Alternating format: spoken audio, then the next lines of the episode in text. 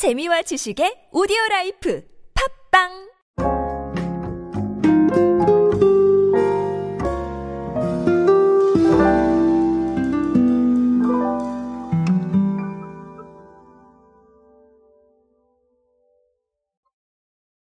자, 여러분은 편의점에서 어떤 것까지 사보셨습니까?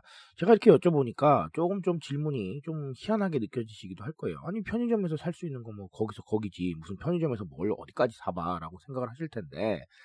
자, 그럼에도 불구하고 최근에 편의점에서 살 수 있는 게 점점 늘어나고 있습니다. 그만큼 라인업도 좀 다양해지고 있고, 뭐 진열해 놓고 파는 경우도 있지만 주문을 하는 경우도 있고요. 그러니까 아, 내가 어쨌든간 원한다면 살 수 있는 품목들이 점점 늘어나고 있다라는 겁니다.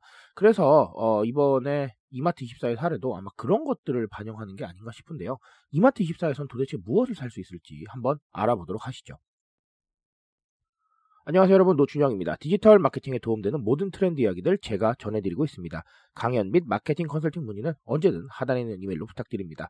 자 오늘 이야기는 아주 간단하게 정리를 드릴 겁니다. 뭐냐면 이마트24가 스마트 TV를 판다고 합니다. 그래서 1인 가구가 선호하고 있는 아임이 스마트 TV 자 요거를 어, 판매를 하는 건데 아, 이마트24에서 분석을 좀 해봤더니 거실용 대형 TV보다는 작지만 활용도를 앞세운 second TV가 각광을 받고 있다라는 겁니다. 아, 코로나로 인해서 집에서 게임이나 영상 컨텐츠를 즐기는 일이 잦아졌고 가족 개개인의 디스플레이를 필요로 하기 때문에 이런 틈새 시장이 생겼다라는 것이죠. 그래서 이 성장세를 확인을 하시고 바로 아, 편의점에서 이런 것들을 판매하게 되었다고 합니다. 글쎄요, 뭐 여러 가지 이야기를 사실 드릴 수 있을 것 같은데 어, 편의점에서 제가 예전에 렌탈을 한다 뭐 이런 사례도 소개를 드렸고 자, 이것 말고 다른 것들도 제가 소개를 해드린 적이 있습니다. 그만큼 라인업이 좀 다양화되고 있다라는 건데요. 자, 지금 사실 오늘 이야기 드릴 것들 중에 하나는 이미 나왔습니다. 뭐가 나왔냐 하면, 어, 이마트24가 직접 지금 분석한 자료를 제가 말씀을 드렸는데, 코로나로 인해서 집에서 게임이나 영상 콘텐츠를 즐기는 일이 잦아지면서, 어, second TV, 그리고 가족 개개인의 디스플레이가 필요해서 second TV. 자, 이런 얘기가 나왔었는데, 이게 바로 홈코노미예요, 여러분. 제가 그렇게 강조드렸던 홈코노미입니다. 집에서 이뤄지는 경제 활동들을 우리가 좀 봐야 된다라는 것인데, 아, 결국은 이 영상 콘텐츠 소비도 소비 활동이잖아요. 그렇죠? 그럼 그 소비 활동을 하는데 제가 어떤 조언을 드렸었죠? 자, 뭐가 필요한지 보고 뭐가 빈틈인지 보시라 이런 얘기를 제가 드렸었는데 자, 그러면 이건 이런 거예요. 집에서 게임이나 영상 콘텐츠를 즐기는 일이 잦아졌는데 자, 거실용 대형 TV만 있으면 되겠느냐? 아닌 것이죠. 그렇죠? 기왕이면 그냥 나 혼자 빨리빨리 좀 활용할 수 있는 TV가 있다면 나쁘지 않겠죠. 저 같은 경우도 이런 좀 대형 TV보다는 이 dual 모니터를 사용을 하면서 때에 따라서 다르게 활용을 하는 편인데 자 이런 상황들이 벌어지기 때문에 결국은 아, 집에서 어떤 부분들이 벌어지고 있는지 반드시 확인을 해야 이 홈코노미에 적응을 할 수 있다라는 겁니다.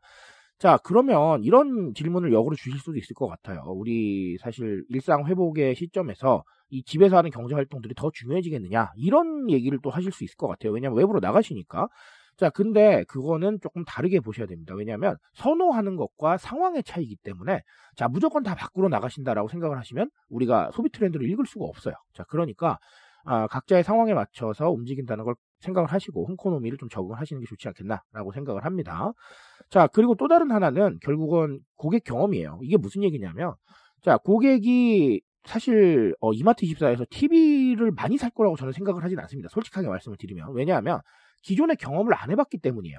내가 TV를 사는 거를 경험을 해봤다면 당연히 편의점 가서 TV를 찾겠지만 우리가 일반적인 가전 매장에서 TV를 사잖아요. 그렇죠?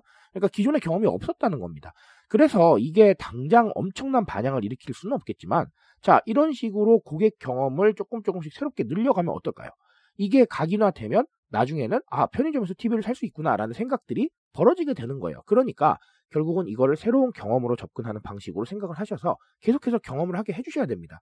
그렇지 않으면 우리가 이 상품 품목을 늘려가고 우리의 어떤 이런 활동을 늘려가는 부분들을 챙기기가 좀 어렵다는 거예요. 그래서 제가 가끔씩 마케팅 컨설팅을 가면 이런 얘기를 드립니다.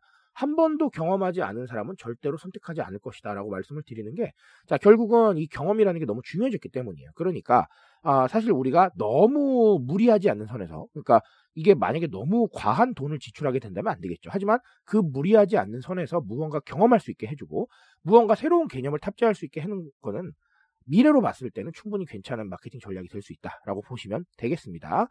자, 오늘 이마트24의 TV 이야기로 또 두 가지 말씀드렸습니다. 언제나 마찬가지지만 여러분의 입장에서 한 번 더 고민해 보시고요. 더 좋은 해답 내려보시기 바라겠습니다. 저는 오늘 여기까지 말씀드리겠습니다. 트렌드에 대한 이야기는 제가 책임지고 있습니다. 그 책임감에서 열심히 뛰고 있으니까요. 공감해 주신다면 언제나 뜨거운 지식으로 보답드리겠습니다. 오늘도 인싸 되세요, 여러분. 감사합니다.